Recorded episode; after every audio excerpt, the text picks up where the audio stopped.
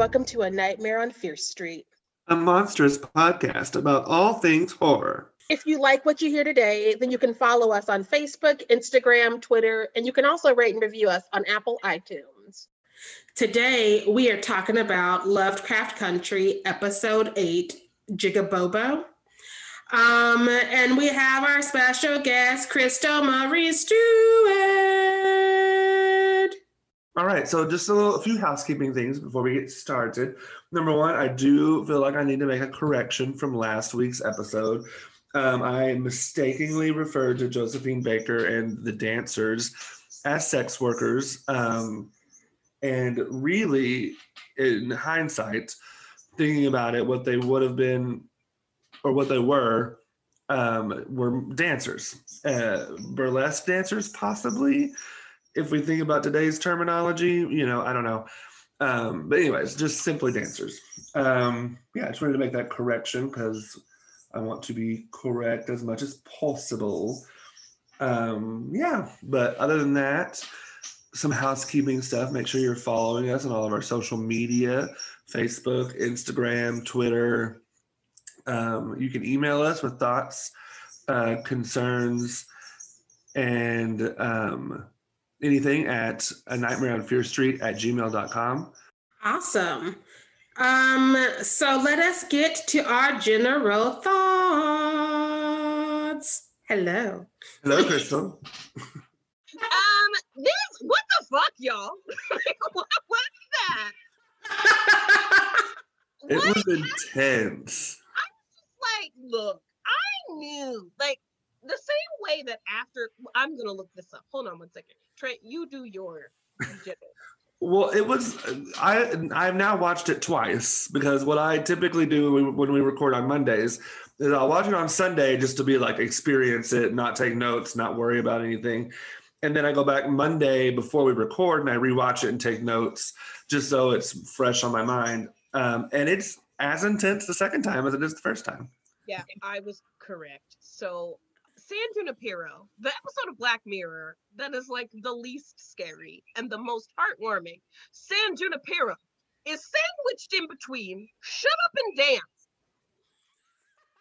and Men Against Fire. And then right after that, when there's hated in the nation, like there's lots of murder and pain and racism and and sex crimes. There's a lot of stuff in there. And so I knew I was like, oh no, Hippolyta had too nice of a time last right. This is gonna be bad. What I thought was gonna happen is that we were gonna have to choose. Like I was like, oh no, I'm sure we were really we were in space. So we're going back to regular, regular white dude racism but I was not prepared for it to be and yes, and also, also demons and stuff. like, like literal white devilry. I was not prepared for that. I feel like this is the scariest episode that does not center specifically on the racism because, like, the racism is always terrifying, but this one was like racism and also, and I was like, what do you mean this and also? I'm good. I was just going to say, and the races, the racist people, which is most of the white cast, um, this time we saw literally use magic to inflict their pain on on Dee specifically, but on other people as well. But um, yeah, so it's the first time we've really seen like the cops use magic.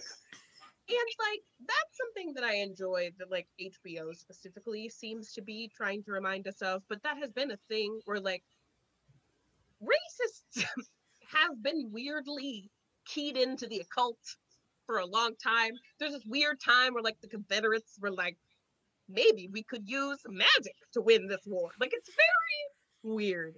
And so I mm. enjoy, I did enjoy that the whole, I will say, one thing I found hopeful about this is that in another show, the black people at the end would have all been all fucked up. You know what I mean? Like in a more in a show not written by my good sis Mish. I'm decided to start calling her Mish. I feel like we know each other well enough now.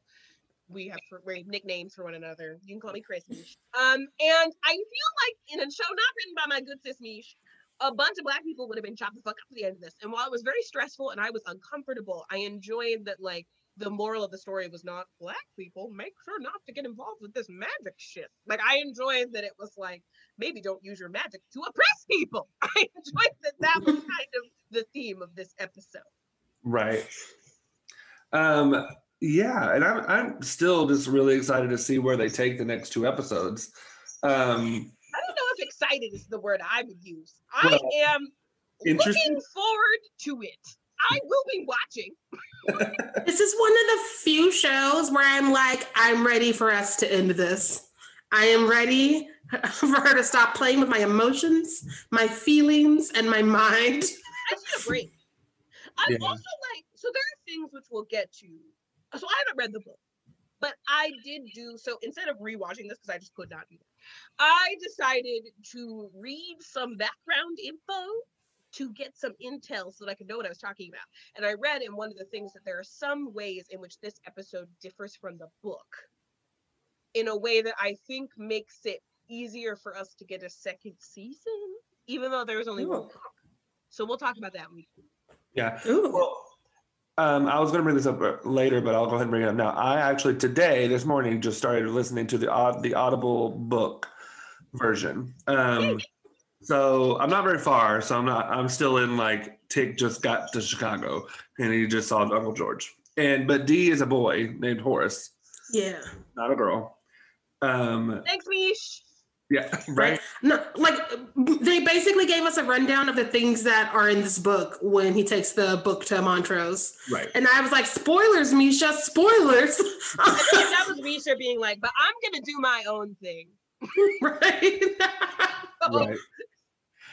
All right. Well, shall we get down to it then? Let's just start. yeah. So we open with everyone in line at Emmett Till's funeral. I hate that we were so right that we have to be at the funeral. I fucking hate that. It w- just let us know we're right. Don't do this to us. I mean, at least we didn't have to watch his ass. I was ready for that. That's what I was afraid was gonna happen. And I was mm. like, No, they make a very, very different choice, which is interesting, but uh, I mm, we'll get there. A lot to unpack. A lot to unpack. This also, this also was a different issue I had with this moment. Is that "Cruel Summer" definitely came after 1955 and was not sung by Black Femmes or Marilyn Manson. So now my theory is shot because of this, and I don't know why. I mean, don't get me wrong. "Cruel Summer" at Emmett Till's funeral, hottest day of the year. People high tension and smells. So I get the wanting to use it, but also why break it for cruel summer? Yeah. Uh, I will say, I, as a white person, um, and having been educated primarily in the South, um, I'm glad that they did this because, like, I feel like in my history classes, Emmett Till's death and like the cultural moment that followed um, is just skimmed over. It's just like, yeah, this happened and it was kind of a big deal. Okay, next moving on to Martin Luther King Jr. You know, like it go or it goes to Rosa Parks or whatever. In, in this, you really saw the massive amounts of crowds and how when they left, the reaction to seeing the body, and you saw the people like in the 50 like when this happened calling for "Look, we're we're done we're done with this we're going to you know you saw the beginnings of what i assume is going to be like the Black Panthers or the Martin Luther King movement. Um, so I was really glad that it was there just for white people viewing so that we see because it's not taught. It's just not. That's one of the things with shows like this and like Watchmen specifically is that they're trying to juggle a thing where they're educating white people who never learned, but also they're traumatizing us, but also giving us things that we want to see later on. And so it's a weird bag that you can't really navigate because you have to do so much because America is just an awful place.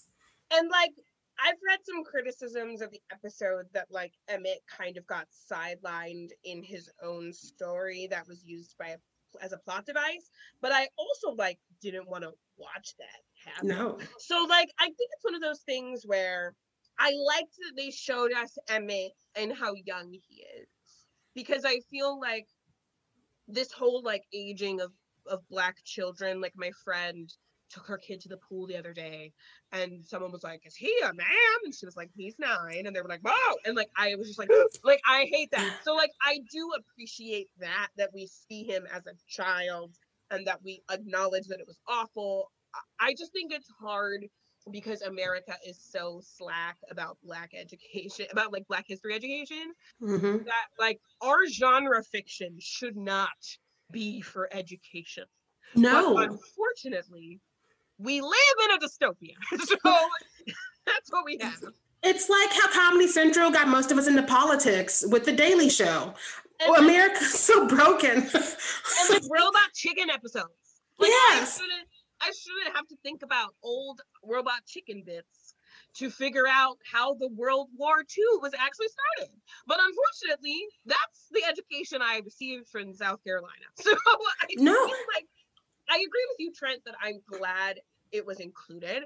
I don't know if there was a way that I would have felt good about its mm-hmm. inclusion, but I also think that some people, it's like nobody, like I had so many people had not heard about the Tulsa massacre until Watchmen. So like I do Yeah. think it is important. I'm just mad at education. Yeah. It's almost like we need two edits of every show, like the black edit, because we already know these things and don't want to be traumatized, and the edit for everybody else. Um, Or so that way, like little warnings, like um yes, like how Lost, when they would air the reruns, would have the little things on the bottom that's like, this is that guy from six seasons ago. I know you have no idea why. And it would be like recaps. Like, I need those for Black people. I need it to be like, hey, Black people, you don't need to watch this. You already know this. Hip to timestamp, whatever. yes, And like a travel guide. I and I'm curious what you guys think because like it also I was also glad that they didn't that they showed him like you were saying Crystal that they showed him when he was alive and enjoying his time with his friends and really um, making him a real person. And then I actually enjoy that they did not show like the gore and the um because one i'm sure that would have been even more traumatizing than even what it is now And, and it don't fit. I mean, it would have been forced in in the wrong white hands just because, Yeah. but it does not fit this story in this world to see that. well and it's not it's he's not the main character. He's a background character. And in his in this funeral and his death is woven into this entire episode. I mean they continually comment on him on his family on the experience of being there. It's it's very much the backdrop of this entire episode. Um but yeah i was glad that they didn't show that because a and also like we in the show we put so much trauma on the fault the the uh, fictitious black characters that then to show the real world historical trauma that was put onto an actual human being that lived you know what i mean? I don't know. It just would have Yeah. it would have been if, if if we want to make an emmett till movie or mini series or whatever then do that but that wouldn't have been this Yeah, um, I think it would have sidelined him in a more inappropriate and exploitative way mm-hmm. to show the murder in a show he's not the lead character of. Like, if Yeah. you want to show that stuff, then you need to make a show about that. Yeah. Yes. And give it a budget and leave Cynthia Erivo out of it. Please. But so I really, I was really worried when the episode started because I was like, Trent and I just talked about this. I do not want to watch this murder. And then I, I was okay. I was not okay, but I was, I was not okay in a different way than I was worried I was going to be when we showed up in that funeral in the first fucking scene of the show. Are any of us okay in Lovecraft Country? Are any of us? So us are okay in Lovecraft Country in regular America. We're not okay. nobody so uh, we, while they're in line, um, you see Ruby's there with Dee, um, who is obvious. This whole episode, I just feel a billion different emotions for Dee, for Dee. Like this is last episode was Hippolyta, and this episode is Dee. Um, and she's clearly upset. I mean, you know, we've already established that they are good friends. Um, and I, whew, just a lot to think about and to feel. Um, yeah. Um, so, but I do want to mention we do get a sense, uh, a, a, a hint at Tick and Montrose again. Tick still got this gay thing shoved up his ass. Um, and he just can't get over it, and it just it frustrates me to no end that he cannot just move on. This this is going to continue to drive a wedge between him and his father. Um, I'm interested to see how the book handles it. this is what I think about what how the book will potentially handle this. If you've read this book already, please let us know. I feel like either the his phobia is worse in the book, and Misha was like, "Listen, I tried to tone it down, but it's a weird central character plot point, so I." Or it's like casual, and Misha's like, "Homophobia ain't okay. We're gonna blow this shit up." I feel like it's one of those two options. So I'm interested to see which Yeah. one of it is. I will let you know. Oh, and the other, and we mentioned this on an episode with uh, the girls from Girl That's Scary. An interesting thing about the book that made me at first really hesitant to read it or listen to it, I guess, in this instance, it's written by a white man. Yeah. That's that's always the story though, which is why these movies fail and do not ring true. It's because white people usually don't let the black people create the stories. Which is why this renaissance at HBO right now is kind of magnificent. yeah, I think it's fun that they're like, here, have some shit written by white people that should probably be directed by you guys, though, right? And they're like, yes. Yeah, so I'm interested to see, and, uh, and what what brought me around to actually, okay, I'll listen to it. Is the girls from Girl That's Scary were like, yeah, but it's not, it's still good. And I was like, okay, well, if I'm hearing from people of color that, okay, then I will give it a shot. I'm willing to try. I'm gonna read that book that Antebellum was apparently ripped off from too. So Yeah. we'll see.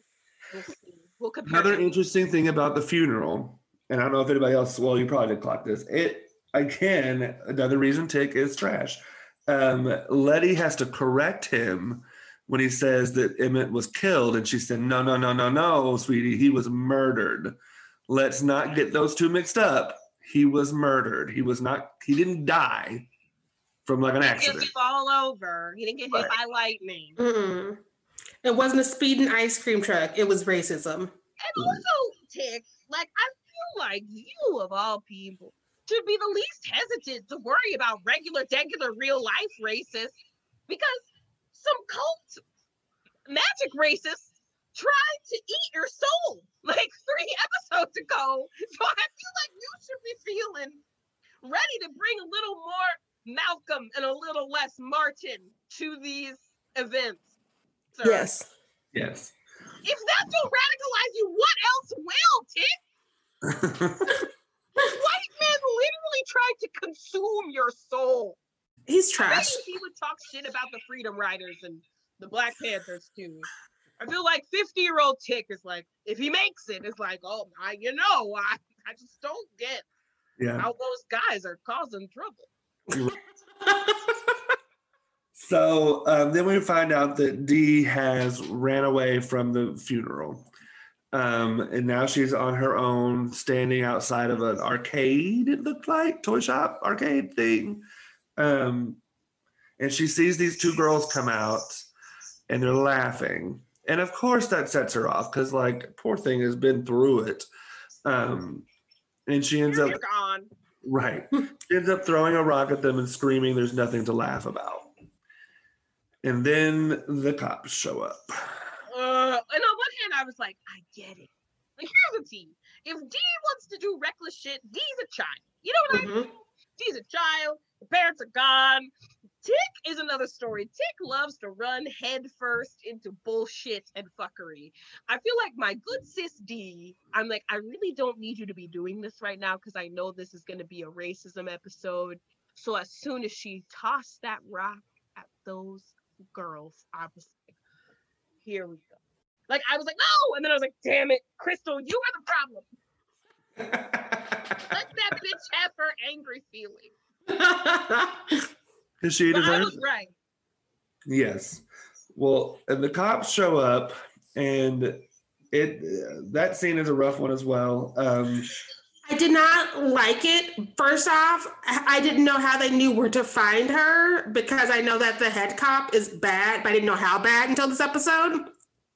And then they corner her and they are in her space. They are in her personal space, which feels like a different kind of threat is about to happen. And I was like, Misha, Misha. Misha, I I had faith in my good sis Mish, but for about 10 minutes I was concerned. And then I felt bad. I was like, I'm sorry, Mish. I I I owe me of little faith. I was worried because I forgot that I was watching your show. And I was like, if they do that, I am gonna text Sharai right now and be like, I'm done. It would have it was okay. Yeah, I, I was like, I will not continue if we do this to Dee on top of everything else we've done to Dee. Oh we wait, just I did have faith though because I remember Trent was like, "It's gonna be okay," and so I was like, "If Trent was like, it's gonna be okay," I trust Trent. I trust Trent's judgment, and I know that's not gonna happen. But I was that was probably some of the most. There were deeply horrifying things in this episode, but whatever long length of that cop interview was one of the most stressful points of the entire episode for me. Mhm. those two in her space was scarier for me than the two little girls that follow her later on in the episode. That's because magic, we can we can fix that. Yes, Because you we can't fix also have racism. And that's the thing that I enjoy about this show. I think I talked about this when we talked about Suspiria. I enjoy media that talks about magic as a tool that is colored by the person who wields it. And so the thing about magic in this universe is it feels like more accessible to a wider variety of people. And unfortunately, some very bad people are using it. But also, we are magic, so it should be okay. And with racism, it's like I can't do shit to you in like real life, especially as a little black girl with no parents. Right. Like, Yeah. she can't do shit to those cops except No. And black girls and women go missing all the time too. And if she don't go missing, people still don't give a shit. And so I was like, don't do this in this dark alley. Don't do this. Please. Yeah. Yeah. But they don't. They, do They just do some gross witchcraft on her. That spit moment, I nearly vomited both times I watched it. I, love spit on this show. Oh, Um, oh. do white people really spit on people like this? I don't. I would hope not, Trent, because I was raised in a barn. And I don't mean that to be shitty to farmers. Like, I'm sure y'all are fine. I'm using a very specific colloquialism to say people don't have home training. But I just feel like from watching Lovecraft Country, one of the biggest takeaways I get about white culture is that y'all be spitting on people. mm-hmm. That's Mhm. gross. Right? Keep your spit to yourself. It's like, oh, you think that it in- unhumanizes me? I'm not spitting on people. Sir, you're a grown man. Right. Spit on children in alleys. Right. Fucking weirdo. So right? they do that and then they leave her. So they lay, they leave her, other than the spit, intact. We think. We We think. thought. Um, And then we cut to Letty coming home to find Gia in her parlor. Ugh. I want them to be best friends and to run off together. That's what I want to have happen. I want them to kill Tick. That's what I want. They've earned it. Big man. Who Yeah. needs him? No one really. No one wants him. Oh. So yes, so she says um, Letty doesn't know her. So Letty's just like this random Korean girl in my living room, and she asks if she's looking for a room, and she says, "I'm looking for Tick." This And is then like when your boyfriend's ex from his hometown comes and like y'all know like two different versions of the same person. that that kind of human discomfort in that moment. Because I was just like, magic and monsters aside, this is messy. right? Right? Messy tick. Like you should have cleaned up this shit before you were getting bitches pregnant. Right? And stop calling her. Clearly, you need to stop calling her if you knocking people up. He's I just okay. he Don't is. be doing that shit. This pseudo polyamory bullshit. as soon as we get to this next scene with him, and well, when he when they're all three talking, that's when I was like, okay, you need to leave, sir. Mhm. But we'll get there. Um, so, but then we go, we switch from that. This scene had a lot of like quick cuts. It was like bam, bam, bam, bam, bam, bam, bam. It makes me wonder what's on the cutting room floor because I feel like there was more to all of them. And then the ones that did go long were the ones I didn't want to go long. And so I was confused. Yeah. Misha? Misha.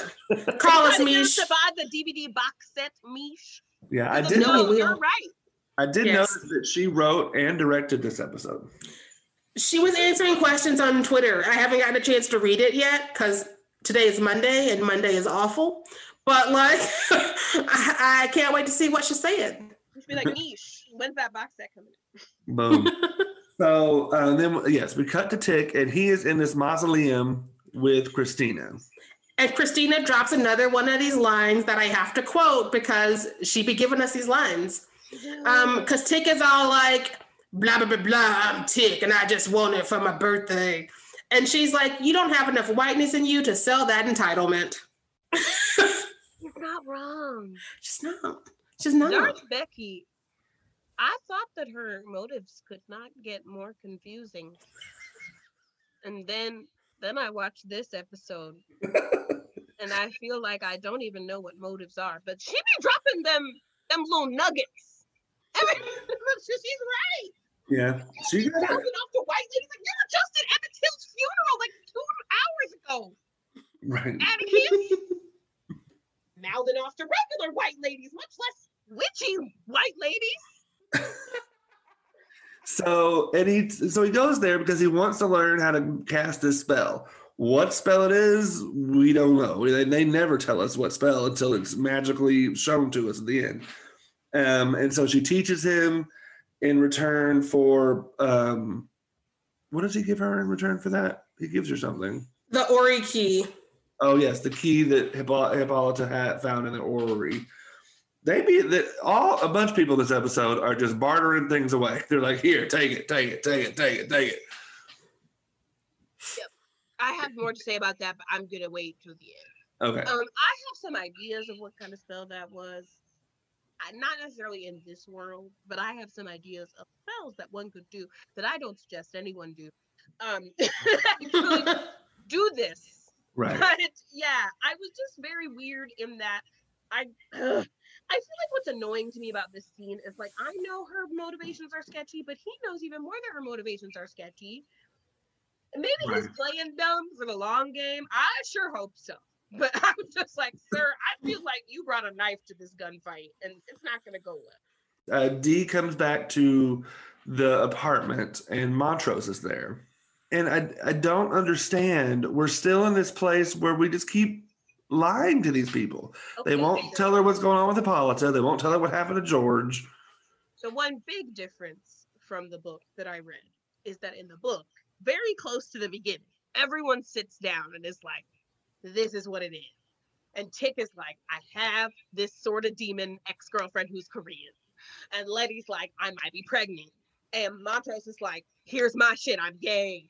And they're like, Dee, we don't know where your mama is. And like everyone just lays it out and then we strategize. So I feel like the choice to not is either making an important point about how lying is bad Mhm. and or stalling because it's harder to move the plot forward if everyone is doing miscommunication bullshit tag so it might be a strategy to stretch the story out That makes sense. But yeah apparently in the book very close they're like look y'all this is 'cause- what it is the lies are getting people murdered and sent into different spaces and times. And so it's time to come clean. But to be fair to them, how the story is set up now, none of those people who are dead have been able to, or gone have been able to like come back and be like, hey, uh, this piece of information could have probably saved my life. So everyone thinks individually that they're doing their best and that they have to keep lying to make it okay, when in actuality they're making it worse. Yes. Yes. I was also upset that Montrose is the person there for Dee because he's trash. And so, of course, this goes the way it goes because he's the literal worst. Him and Tick are the worst. It's like when you have like your teenage brother who's like smoking a lot of weed, and then someone needs a last minute babysitter, and you're like, I guess Ron Ron can do it. And it's like, no, Yeah. What Well, can I do it? I feel Yeah. like Montrose just needs an immense. Well, take two, but Montrose, we're talking about him right now. Montrose just needs an immense amount of therapy, Therapy. and Yes. then and then he might be all right because there are glimpses of moments where I'm like, no, no, maybe no, okay, you know, like there's those those moments. Even Tick and his trifling raggedy ass. Every now and then when he's doing some foolhardy bullshit, I'm like, if you had a therapist, then maybe this thing that you're doing wouldn't be quite so foolhardy. I get where you're coming from, sir, but you Yeah. need a therapist who's not the woman you just knocked up or the woman potentially possessed by a demon. Yes. You need a woman you pay money Yes. therapy. Yes. One that will call you on your shit constantly because these two are being nice to him. And I don't know why. I also feel like Montrose is doing that thing that a lot of deadbeat ass dads do, which is they like want to be really great granddads or like cool uncles because like they feel bad and that they beat the shit out of their kid or whatever. So Mhm. they're like, maybe I can parent this child who I know even less about. Yeah, Mhm. And fucking it up. It's very much why men great till they gotta be great. I like Very much. this show is just about how terrible hoteps are. Yes. Yes. Is that Yes. what you're saying, Mish? Because if so, I agree.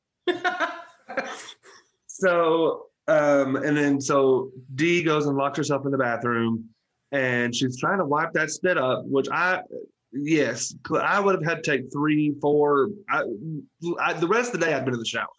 I wouldn't have been able to leave. Um, but then this book falls off. Well, no, the book cover like changes. Yes, because they have a bookcase in their bathroom because there's so many books in this apartment. Um, and it's it's an Uncle Tom's cabin. That's what it was, right? Uncle Tom's cabin. It was Uncle Tom's Cabin. And it's like the normal cover, which is like a level of racism. And then like she turns around and it's like us level racism. And I did some research because I was like, every time Misha makes a seemingly obscure reference, she's making a very specific point. And so I was reading about how when Harriet Beecher Stowe, a flawed and still racist but well-intentioned white woman, wrote Uncle Tom's Cabin, what she was trying to do was contrast like this character of Topsy, who is a black slave in the book. And she's written as like having fucked up hair and like always being sassy and making sneaky jokes mm. but also it talks a lot about all the fucked up shit that happens to her and like this is slavery sucks. And white people were like Topsy's hilarious. And so they started, they took out all the stuff about all the fucked up shit that happened to her.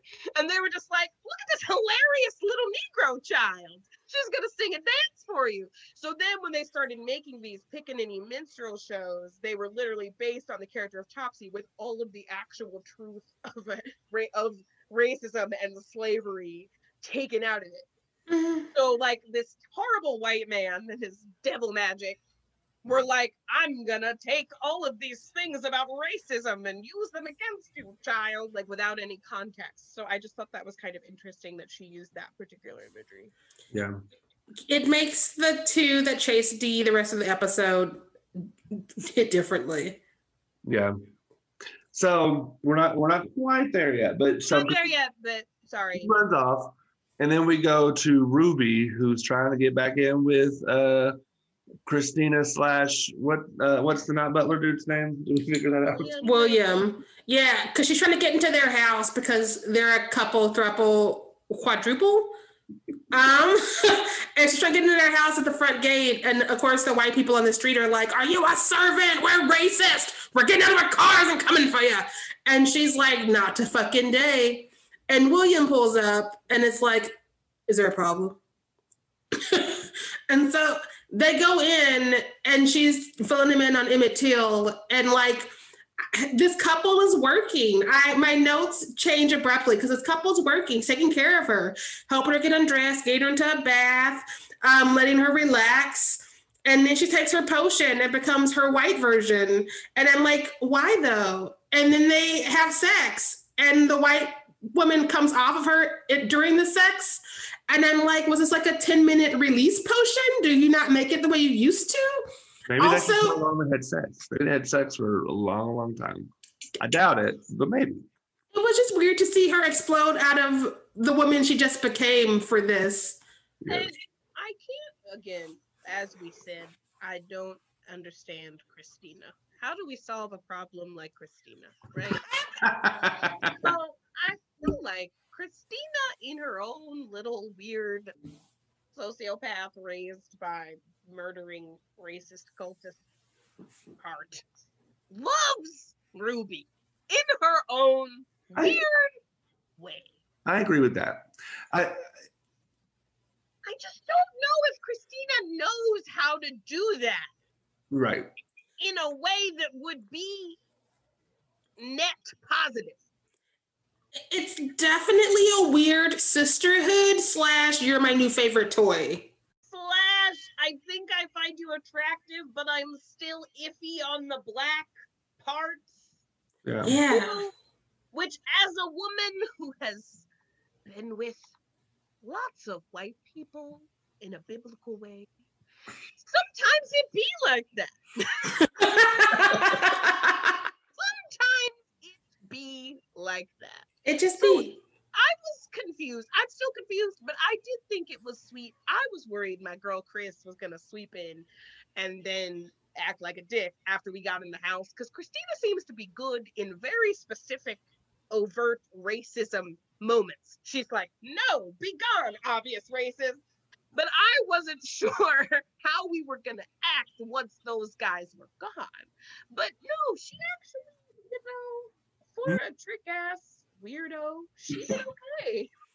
That was a nice date. Nice in the way that it's nice to date people who use strap on dildos because you can have a variety of options, of like dick options. So I guess it's nice if you're like, tonight, I'd like to lie with Christina. And then afternoon, I would like to lie with William. Like, I think that sounds fun. Yes. They 'Cause- seem to be one of the most healthy relationships in this fucking show. That's what I said last week, and I still have to stand by that, even though this was another uncomfortable sex scene. And I'm not sure logistically the how and the why, because normally, what takes that potion, she's white woman Ruby for a while. It's never been like, in 15 minutes later, bam. And so I don't know if that's something she can just like control now. Like after a while, you miss Jekyll and miss hide yourself so much, you can just sort of be like, okay, I'm done because like William Christina is definitely into it because like they don't even pause. It's just like, ooh, you're coming yourself again. Okay, Oh, flip it there was a over. brief moment where I was like, now look, my good sis, sir, whatever you are, Mhm. Christina, with look, I'm already on the fence about you as a romantic partner, but if you act buck wild when Black Ruby comes out to play, I am going to stop this for a while. My concern was now that we know William is not a good butler and will not be butling, who's washing these bloody sheets? Ooh, Is it weird that my first thought was, well, she's gonna have to take another bath? They both do, because you got bits of white ruby all over the room and them. God, also, what happens to White Ruby? Right? he put White Ruby? Like, I thought it was all. Anyway, I'm just confused. How do we keep getting the same White Ruby back if it blows up every time? Right. Also, also, this actor was called in for this one scene, and this one scene was like five seconds on William before becoming Black Ruby again. And so, like logistically, scheduling wise, Let's hope. Let's hope they shot this on another. Like, let's hope they shot this when they were shooting the episode where she was used a lot. I feel They're like, like- they must have had a Black Ruby week and a, a White Ruby weekend. Like, I feel like White Ruby and William were just like their own day. Like, they were like, today we're going to shoot all of White Ruby, and then we never have to see you again, actress. Thanks for your hard work. It's like those scenes in Watchmen with all those clones. Like, I feel mm-hmm. like they were just like, it's the day that you guys are naked. They just did that. Because I was just like, I mean, it was hot for a while, then it was just too weird. yeah. But for a brief moment, I was there. I was like, okay, this could. Oh no, She exploded. Yeah. That's not So speaking of exploding, we switch from this to Tick walking up to the house and seeing the shoes outside the door. So he automatically knows something. He walks in, Cackled. he walks in and sees his ex-girlfriend and his current baby mama at the table talking. He in trouble. And I mean, he deserved it. But then I love this too because it doesn't give us any answers then because then it just switches to Dee at the train station. Because nothing needed to be said. that picture. That's worth a thousand words. Misha was like, "You know what's gonna happen to him. Let's go see if Dee's okay. That's important." So, and then this is the first time we see the two little girls dancing their way to Dee. Um, someone on my Facebook brought up a really good point. These little girls are good little dancers. They were They're dancing the whole time. And that They're back adults. they're adults. Yes, these Oh. two little girls are adults. So they've been practicing dance forever. I skimmed an article. They're adults and they're still great. With that back bend, I was like, did she just 90, break her back? 94% of the time, I'll be generous. When you see black teens in shows, they're played by 35 year old women. Mhm. That's fair. I wonder how Um, Dee is because Dee looks young. Yeah, usually like named children who have to interact a lot with other adults. Like like um Marsai Martin is actually a child. Like there's Yes. sometimes there's every now and then an actual child. But like I I did like those that they were so skilled at dancing because a lot of what they do in these minstrel shows is they make like a mockery Mhm. of black forms of dance and they're like oh they're like so clumsy and savage and so i liked it it was like no bitch we're just scary Yes. No, it and I hate to make this comparison because we need to get Misha away from this is a Jordan Peele show, but it reminded me of the ballet fight in Us. Mm. And I was like, ooh, I'm into this, but ooh, I'm also terrified. Um well and that's also just like an element of like black ritual. So i've been reading um black acting methods which is much more of a theory book than a practice book than i expected. But the thing that i was reading about is like a lot of black acting theory is really based in like shamanistic ritual movement physical stuff. So it does make sense even though yes i do want my good sis misha to be able to like i love my i love my cousin jordan. I just want them to have their own thing He's mhm. not actually my cousin. I just think of him as my play cousin.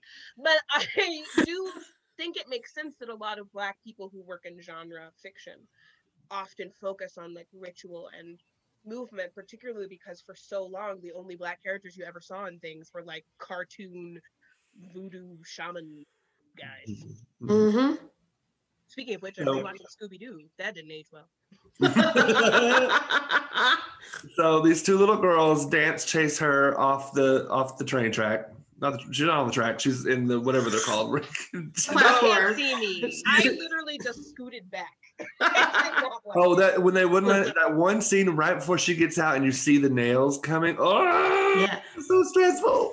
No, because it's it's freaky because like clearly nobody else sees them. They're just like this black child is hitting me or bumping into me. I'm just some racist, and she is seeing two demonic children twirl and flirl towards her.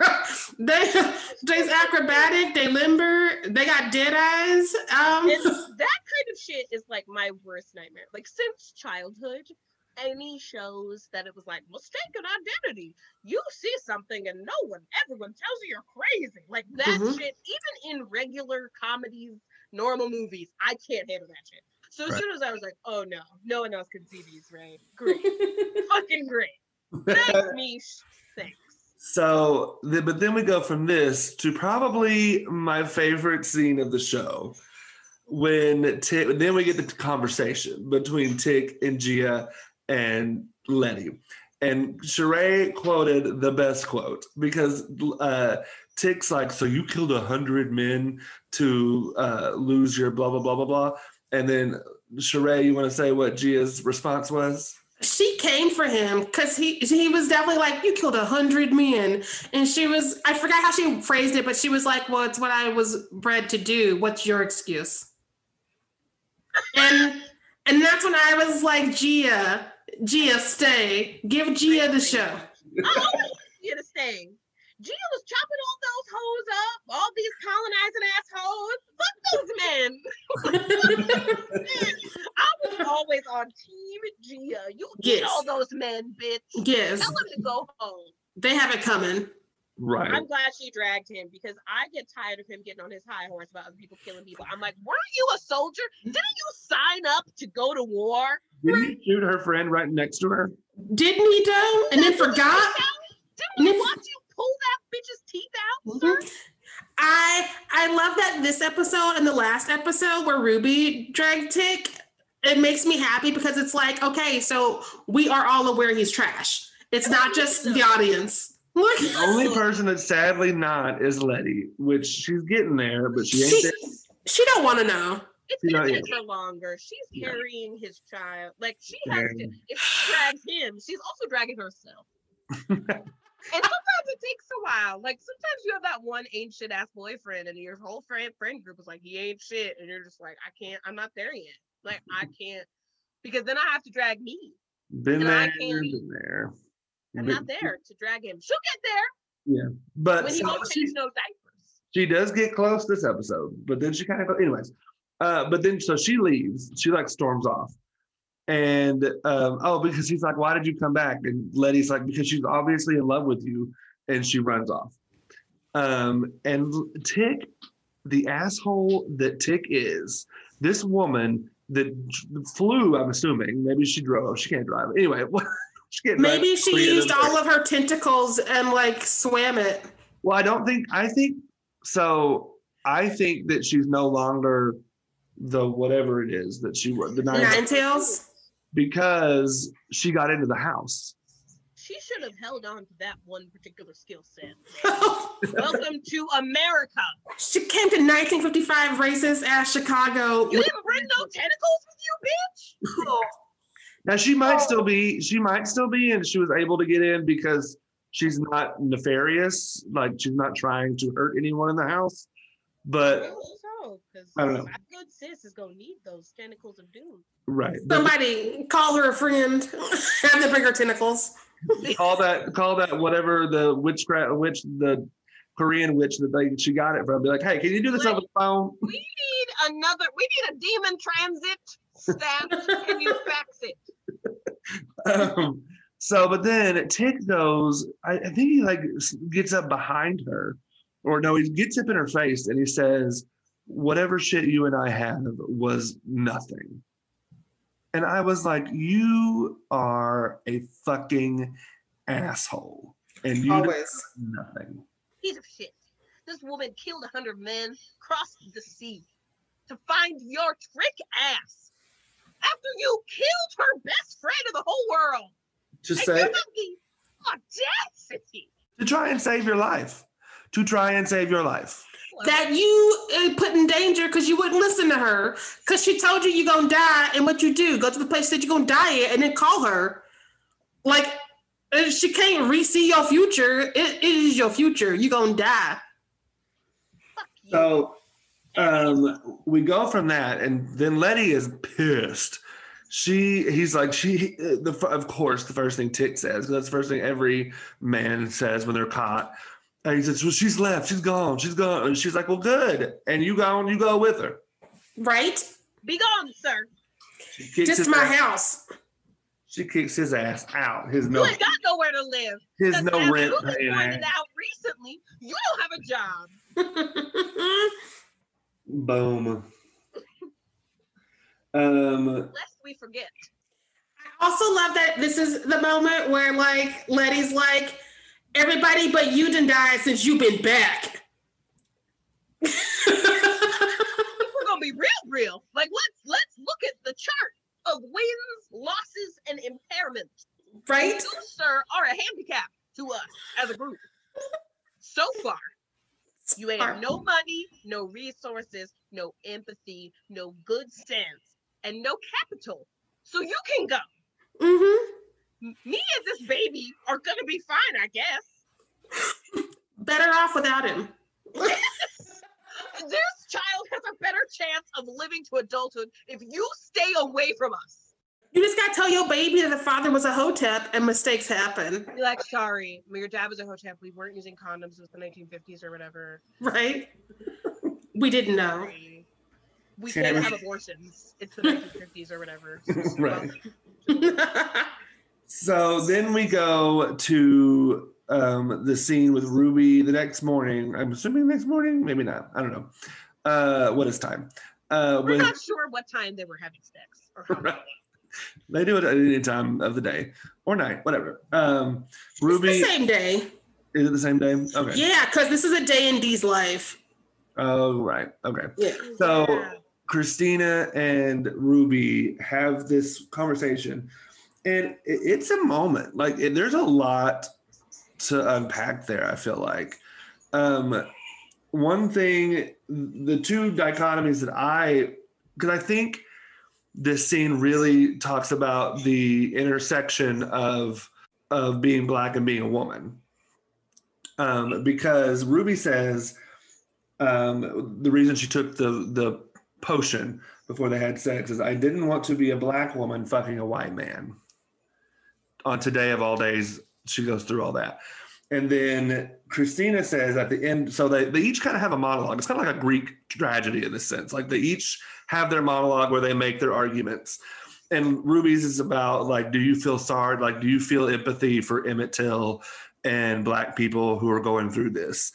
And she ends with that uh, i didn't you know on today of all days i didn't want to be a black woman fucking a white man. And then christina comes back and she le- she legit says at the beginning no that she does not. Um and part of me also feels like that's because she doesn't understand empathy. Like she doesn't know empathy because her father's a fucking piece of shit or was a fucking piece of shit now he's rubble. Um and then but she ends with the so she ends where's the line um you were a woman who wanted what she wanted and like went for it essentially that's why you took the pill that's why you took the potion and i my part of me was like can't both of those things be true at the same time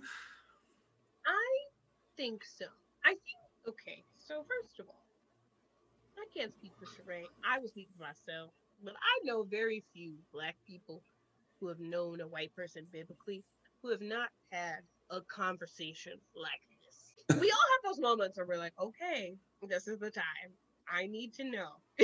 like I just need to know what where are you we you were hot. We did the sexy thing. Now I need to know because I feel like you just can't in the day and age that we live in pretend that like those things don't exist. And all white people have their own baggage and shit they come with, and like that's fine. I don't expect every white person that I've known biblically to be like super woke, but like there are certain things that are just lines in the sand. And so I get that like on Emmett Till's death day funeral, we had to have this conversation. I feel like part of the problem with white women in general, not just Christina, who was raised by Fitzgerald Grant from the from hell, is that Fitzgerald Grant enough. He wasn't a good parent.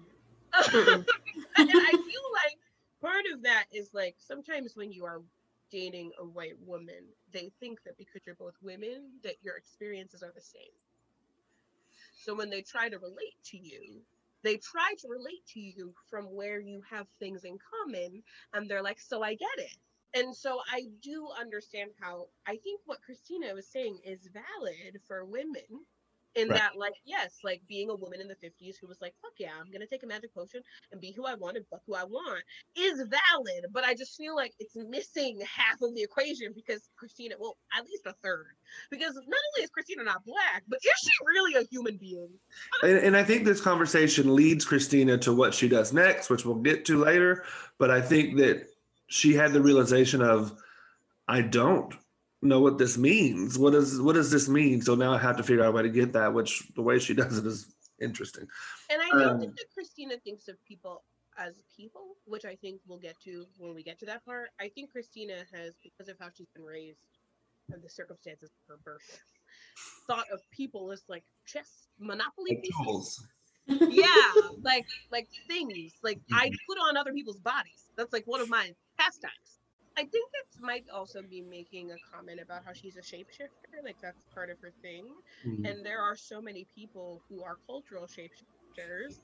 And so I do think that it's hard to pin that down, which is why we end up talking about it so much. Because like we all have that one friend who's like, when he's with John, he talks about football, and when he's with Sam, he's a little racist, and when he's with Janine, he's sexy. Like everyone has that person, and so I think she's just a very, very, very, very, very fucked up version of that. and so it just doesn't. I don't think we've had a character like this before, where like Yeah. I've we've had we've had villains with consciences, we've had heroes with confusing motivations. I don't think we've had one who ch- keeps changing entirely from episode from moment within episode to next moment within episode. right. Yes. So, because yeah, because then okay, so then we go to Dee is now at the house at Leti's house, and Leti's leaving, and of course she's trying to tell Leti what's going on, but Leti's not lis- not really here for it. She's on her own mission, and she leaves, and these little girls chase Dee around this part. When that girl, little girl popped up, I keep saying little girl. Apparently they're adults. That she was playing a little girl. like girl. little girls, yeah, that she was playing a little girl. Um, but when she popped up at that window, I I shrieked. yes, Mm-mm. it was scary. It was It was like 8:45 in the morning. My partner was asleep. It was a whole thing. I was like, ah! He was like, "What's wrong?" I was like, "I don't have time to explain it. it's, it's too crazy right now. I'll explain later. I can't. I would have to tell you like seven different histories of the things that happened." But I also this show doesn't have a lot of jump scares. no, it doesn't. when they use them, they are fucked up. Because no one was expecting that. Like I was Yeah. expecting a woman to burst from her skin during sex. That was a little jarring, but I was like, okay. But I did not expect that little bitch to pop up like that. like, oh no. Oh, Misha, no. right? Choices. So then Dee grabs a bicycle and she hauls tail. Where I'm so mad at Leti. People, you are the only decent parent so far in this vicinity. I need you to pay attention. You know this child has no parents. You Right? can't leave her here, even if you don't believe in demons that she sees. You can't leave this child in her house by herself. Also, she ain't got no parents because of the hotep who's you having the baby of. You know why her parents aren't coming home. Yes. The least you could do is listen. Talking about that last episode. Right. In this ep- top of this episode, she points out that the girl's friend was murdered and she ain't got no parents. And now she's all like, his ex is in town. I can't, I can't listen to you. You kicked his ass out. Let him Hmm. go, girl. He'll come back. He can't get no better than you. He'll bring his friend girlfriend home. Y'all can be a throuple.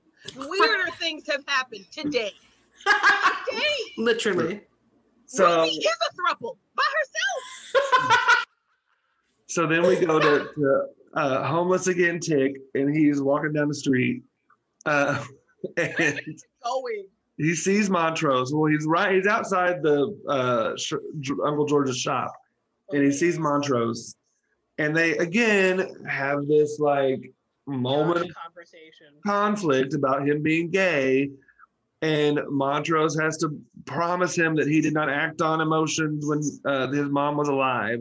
Which, like, if he had, oh fucking well, it's not like you're Mr. Faithful Tick. Atticus, if you just pick one new talking point, I promise you will win this argument. You can't win this argument because people are gay sometimes, Atticus.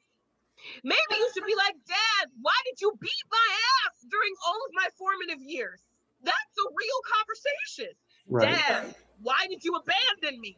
But Dad, why do you like to have sex with men? It doesn't matter. It doesn't have anything to do with you, Atticus. Right. Move Well, on. And one thing I definitely want to touch on because it it was it almost made me tear up a little bit was the story that Montrose tells Atticus about so the preacher he when he was younger his pastor um, caught him in the park with another man um, and essentially when it came up he just said oh that's a rumor. It's not true. So he was an advocate for Montrose at that moment.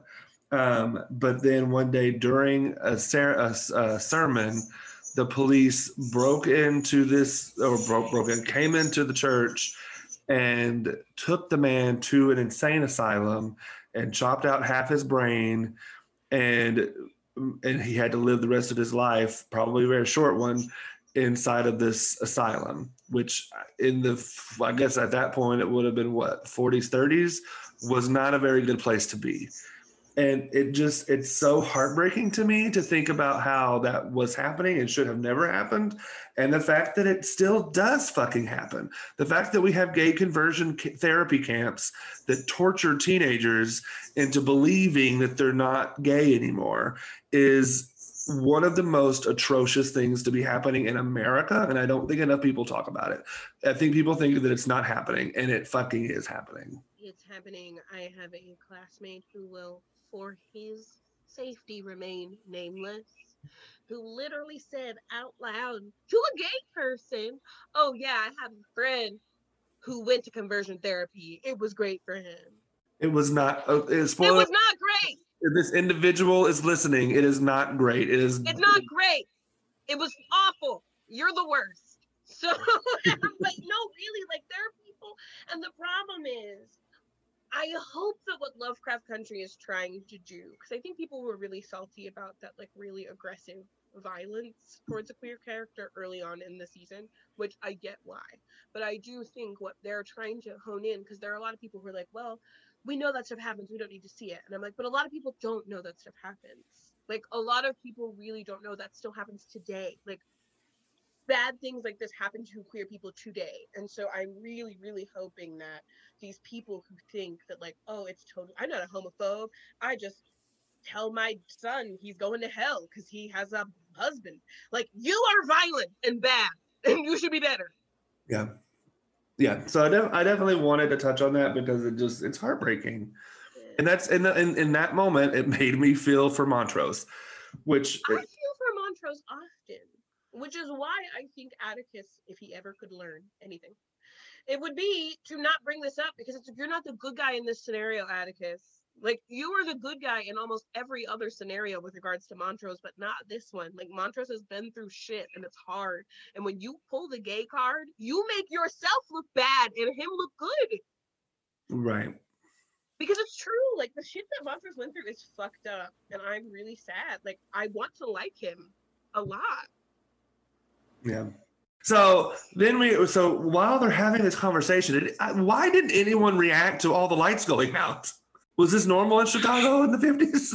I think maybe we've just been through so much shit that Right. our our responses to weird things, like it's like the boy who cried wolf, but everything is the boy. Like you're like, oh, something weird's happening. Tuesday. So then we go to Leti in the church, and she's praying that God protects Tick. I just, I, uh, whatever. Anyway, Waste of a prayer. right. And then Christina comes in. So now she's contacted Christina. Everybody tried to give a Christina this episode. Christina's like, look, there's only one of me for now. I already have a black wife girlfriend. So, whom, whom, who's your sister, by the way? Just a surprise. Um, and so, and Leti tries to bargain the Polaroid pictures of the lost pages that Montrose has destroyed, lost. I still think he's got them somewhere.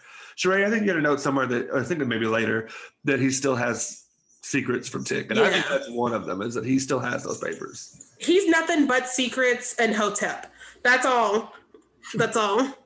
That man, he's a great actor. He's been playing the same sketchy dude in like seven universes for like 20 years. He popped up on Community with secrets as a biology teacher. Every time I see that actor, it's like the opposite of the Tom Hanks effect. Where like every time I see Tom Hanks in a movie, I'm like, he must be okay. Like he can do fucked up stuff, and I'm like, I feel like he's gonna turn it around. I feel like this guy could literally like save hella orphans in front of me, and I'd be like, but he's shady though. I don't trust him.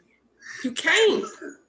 So, but interesting. So I don't know if anyone else kind of clocked this, but interesting that so Leti tries to bargain these Polaroids for protection for Tick, so that Tick becomes invulnerable. Um, but Christina's like, no, no, no, no, no. You become invulnerable because she already knows that Leti's better than Tick. Christina's like, Mhm. bitch, I've read this book. You Right. don't want. No, don't waste this shit on him. Also, So- means you're pregnant. right. And so Leti obviously takes the deal. And She already died once this season. The odds ain't good, girl. I've seen all of the Final Destination movies. Do you want this potion or whatever? I'm Right. interested if this is going to come up again. But when so when she gives her the invulnerability, it like burns a sign onto her side, and she says, "The mark of Cain, we've learned heals people." what what I'm worried about is that she's gonna be invincible until this baby pops, and then immediately will not be invincible. And we know that like black mothers giving birth is a dangerous thing in America. Yes, I have concerns about that. American Horror Story, black people existing in the world. There's also so Cain, so of the many, many, many biblical reasons why white people made up say slavery was fine. Um, the more popular one is so Noah had hella sons, and one of them was named Ham, and he didn't cover up his drunk ass naked daddy. And so Christians were like, that means black people are bad. Well, also, there are people who think that like Abel was the paler and Cain was the darker and swarthier. And so he chopped Abel up, which, like, can you imagine? Sidebar. Can you imagine being like, I'm just going to throw this rock at him? Like, no one ever died before. How do you even know that he wanted to kill him? He doesn't even know what it means. Anyway, so I'm just worried for the potential weird racist implications. I'm also on a cult thing right now because I've been watching The Vow. So when she had that mark, I was like, I don't like that. Hmm. Please don't brand black people. Please don't do that. Right.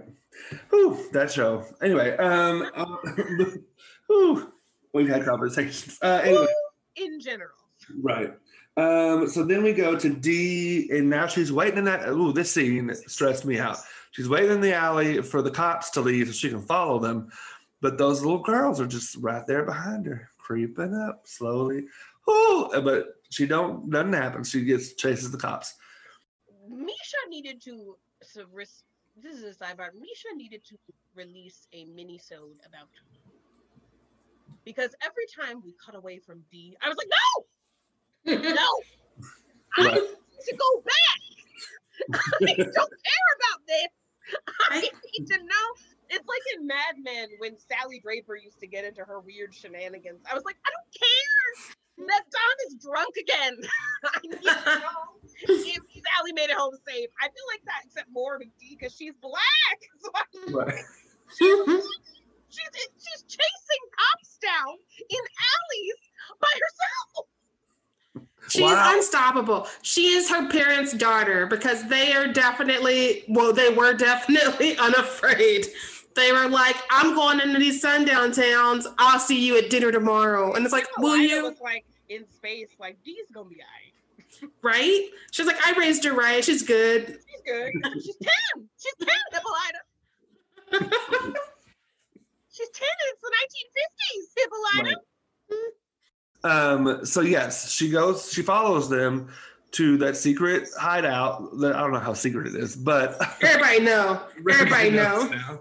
Um, kicks in the door and is like, "What the, did you, what'd you do to me?"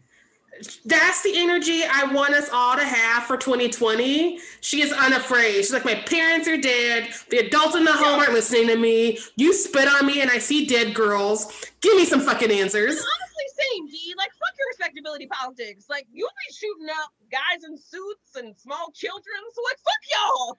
Right? throw some bricks into y'all's buildings. Y'all don't, y'all ain't stealthy.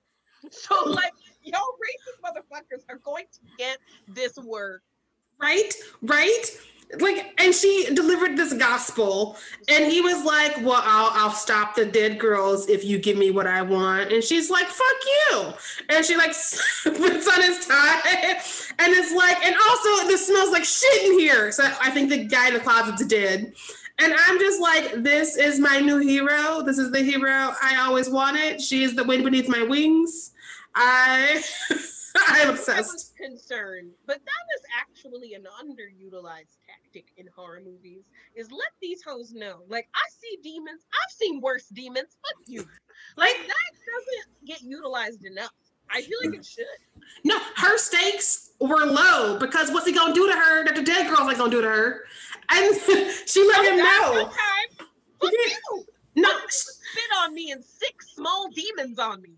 Fuck you, sir. I'm a small black child in the 1950s. You could have killed me with your bare hands. So what did you do? Some trick ass bullshit. So I know you need me. Fuck off. no, no, she was like, "You made a powerful enemy today, lead racist cop with magic. I- I'll be back." Guess what? All my hoes got magic. We all got magic. You ain't special. So And just like a white man, acting like he's the only one who's got magic. Fuck you. right. Right? He ain't special. And Where then she think walked. got it from. When she leaves, I was just like Yeah. praising everything. she walks out and it is her Beyonce strut moment, and they're playing um this black girl stories because like we- we haven't had like a monologue underscore something for a minute, and this is it, and it's a payoff. Because I'm just like, yes, yes, yes, There just needs to be when this season is over, we're gonna do a motivational supercut of black women power underscore monologues. yes. Thanks, Mish. So and she and she flies in that bike by those little girls. And she's like, "Fuck yeah!" And she's gone. You demons. I feel like this is shadow work.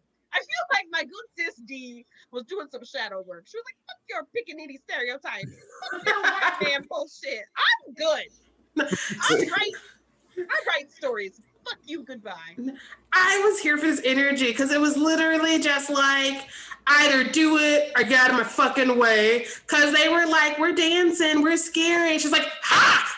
and she's like, stop me. And they're like, we'll find you later. Don't worry about it. Give her her space. So, Me at my inner demons. Fuck off. right. so then we go to our two favorite uh, dudes in the show.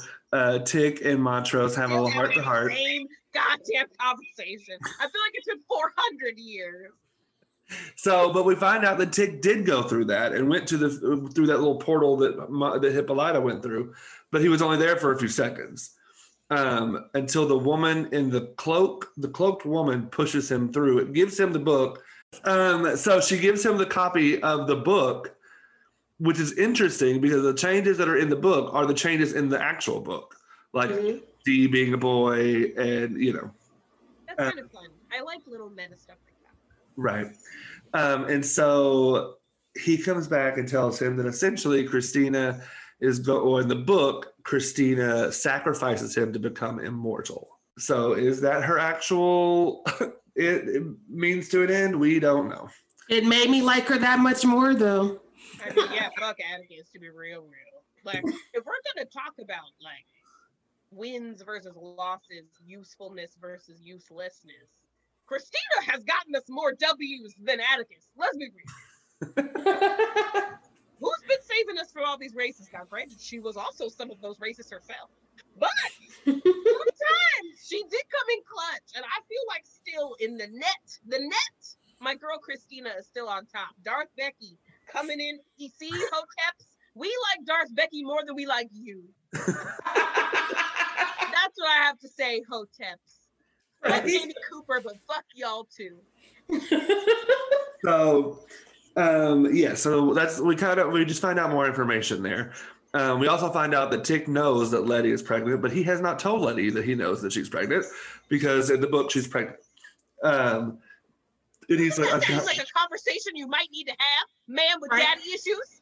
Don't Right. you think that you of all people who can't shut the fuck up about your daddy issues when we were at Emmett Till's fucking funeral, don't we think that you might need to try to be a decent fucking father? Maybe. How you not gonna tell this woman that died for you and came back from the dead and you put up through all this shit that your future son wrote a book about y'all? it's it's also really interesting. I don't know if anybody else clocked it. You probably did, but like when he's in the future, he says that white people are rioting. So he, did he come to 2020? Sorry, Sharai, I wasn't clapping at you. I'm clapping at Atticus. yes. But it was a very forward energy. I just feel like this man cannot shut the fuck up about his daddy, how his daddy beat his ass 20,000 years ago. And God forbid you have a child baking at this moment. And you haven't even bothered to be like, hey, bitch, I know you're pregnant with my child. Want to read this book he wrote about us in the future? That's a conversation. That's the conversation. But what if, okay, so what if he went to the future? He goes to 2020, because, you know, Misha would do something smart like that, and sees the white people rioting. Christina, who is now immortal, gives him the book because she knows in the future white people be going stupid. So she's like, listen, I've been Darth Becky for many, many moons. now, and I'm tired. Yes. I would like to enter my Galadriel fame. In order to do that, I need Yes. to help me, sort of. But again, chosen one narratives are flawed because half the time the chosen one doesn't actually have many redeeming qualities except existing. so Right. like, like Right? we're making all our hopes on this man. It's like, for what? For why? So then we go from there to Christina on the boat dock, and she has paid two men to kill her like like Emmett Till was killed. The, I was confused in the moment, but the more I sit on it, the more I think it goes back to her, William Ruby, White Ruby being the best couple, thruple, quadruple situation, and that she was like, she was really upset, and I don't understand because I'm kind of a monster. So like Let- maybe if I can go through this experience, that's what empathy is. Yes. And I think that on top of that, there's also that added level of that a lot of people who refuse to acknowledge the Emmett Till of it all and the other like horrible murders will see a white woman go through this on HBO and be like, that's horrifying. Yeah, I thought I thought that was a really interesting choice that the show made in do, in showing it on her and not on him. And there were people who didn't like that, but I thought it was evil in a subversive way. hmm Um, in it, we're gonna watch this happen to a white person instead of a black person, where that is like black people's pain is very often exploited for like clicks and money. I was just like, I feel like this is Christina's version of going to therapy. Yes. And I, I also appreciated that it was her and not William because so many times white women are complicit in racism, which is how they get the free pass. And so this was her being like, I'm complicit in benefiting, but maybe I should see how this is so I can sort of understand and empathize for my partner better. And like Mhm. you can't, but I guess thank you for trying. Like Yeah. this feels like what is in Lovecraft country a romantic gesture. Yeah. It, it's the Valentine's Day episode that we didn't know it was. Oh no, but yes, I feel like somehow, somehow, the shape shifting undead Darth Becky Witch is half, a third, a fourth, I don't know, of the again, I still assert this is the most healthy relationship in this show. They're having real conversations with one another and they are trying to learn to understand one another better. If you took that out of context, you'd be like, wow, how great. Now, granted, there's some magic and murder in there, Yeah. racism. And weird Yeah. choices on how to understand each other, but you know. Uh, No So- one's perfect. So then should we- read relationship counselor. Um, so then we go to one of the more uh, the sweeter scenes in the season this, this episode especially we got leti and ruby in the uh in the basement having a little heart to heart They finally catch each other up on their seasons because they've each had a whole fucking season of Lovecraft Country and they've talked about it to the other one. And some of these puzzle pieces fit. Leti's like, like, my husband ain't shit. And Ruby's like, girl, at least your husband is your husband all the time. My husband is a white woman sometimes. I think. right Can we talk about how them having this moment was tiring? Just like listening to them recap what they've been through made me tired and weary. Yeah, black women go through so much.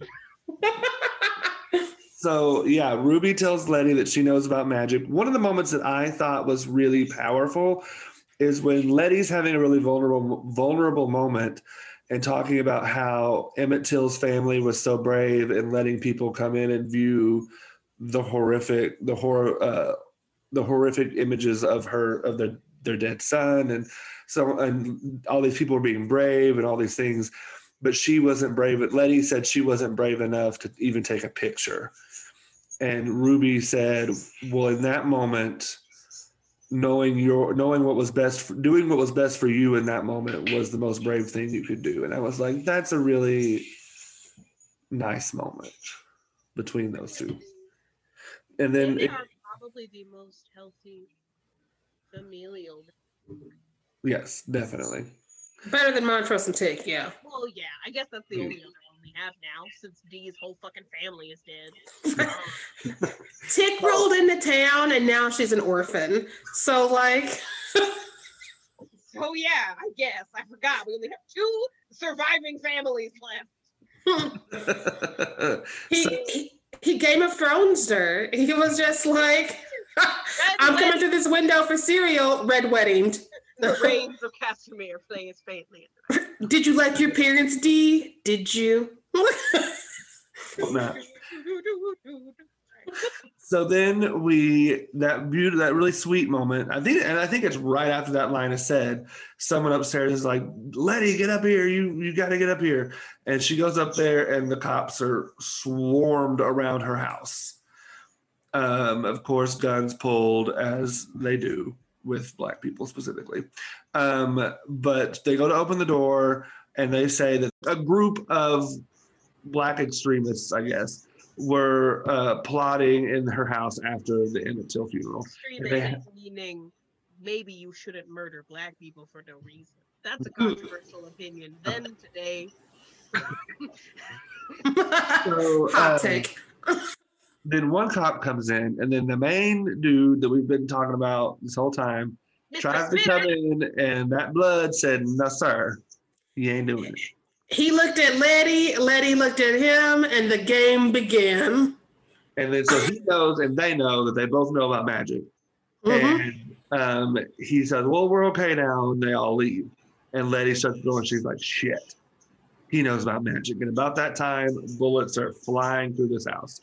So they both drop to the ground. And then we cut to Dee at the, the shop. And she is proof she is like locking all the doors, getting the weapon ready, and she leaves one door open because she knows they come. And they do. my good sis is like, I'm ready. Right. Right? She's like, I'm gonna hit these bitches, and it's gonna go down in this bookshop. So they are getting she's she's ready. They're not there yet, but she's ready. Then we go back to Leti's place and she suddenly realizes, hey, I'm invulnerable. I just loved the imagery of Leti sitting there looking really fucking tired in front of her couch as bullets come through her walls and windows and her couches and they dance around her. And she is just like, this fuckery that Tick has brought into my life. like, why? I hate this in all movies where we're fighting people who clearly can't murder. It's like you would think eventually we would stop the shooting Right. because she's just sitting there. Right. And so then we go to Dee, back to Dee, and Montrose is trying to get in, and she's beating up these girls, um, but he doesn't see them. And he comes in and he grabs her. They start scratching her because he's holding her so she can't fight back anymore. And if this isn't a Montrose fucking up moment, like all the other Montrose fucking up moments, I don't know what is. You know supernatural shit is out here. You know this girl disappeared. You see her beating something you can't see. Why do you restrain her? Also, Montrose, you're black. Like we acknowledge this shit. Like we aren't white people who are like, little Sally has an imaginary friend named John John who wants Right? Hilarious. This is not one of those times, Montrose. And when the blood, to get God. You know Right? this shit is the white witch is out there and you know about her. Also, if you holding someone who was fighting with something and they start getting scratched up, why do you keep holding them? Logic would presume that maybe I should let this bitch handle her own shit. Hold Right. Right? So, Her plan was working. Right. So, but we don't get any answers to that. We cut right to Tick walking down the street. He hears the bullets or the gunfire. as usual. Mhm. Not in any of the fights. Yes. Mind his own business. Right. So he runs, and Leti sees this, freaks out because she's going to try to save him. So she runs out there. Waste. But she runs out Black there. women always throwing their bodies in front of bullets for some ain't shit ass hotep ass man. Right? I'm sorry, Trent. Oh, you're good. You're good. It's I true. hate, I hate hotep so much. Right? So, but yeah, she's not there in time because they do get a fire, a shot off. And the bullet's going and going and going. But right before it gets to him, this big old monster thing pops up out the ground and just starts devouring the police. Which, how are they going to explain all these dead cops in the yard? That's what I want to know.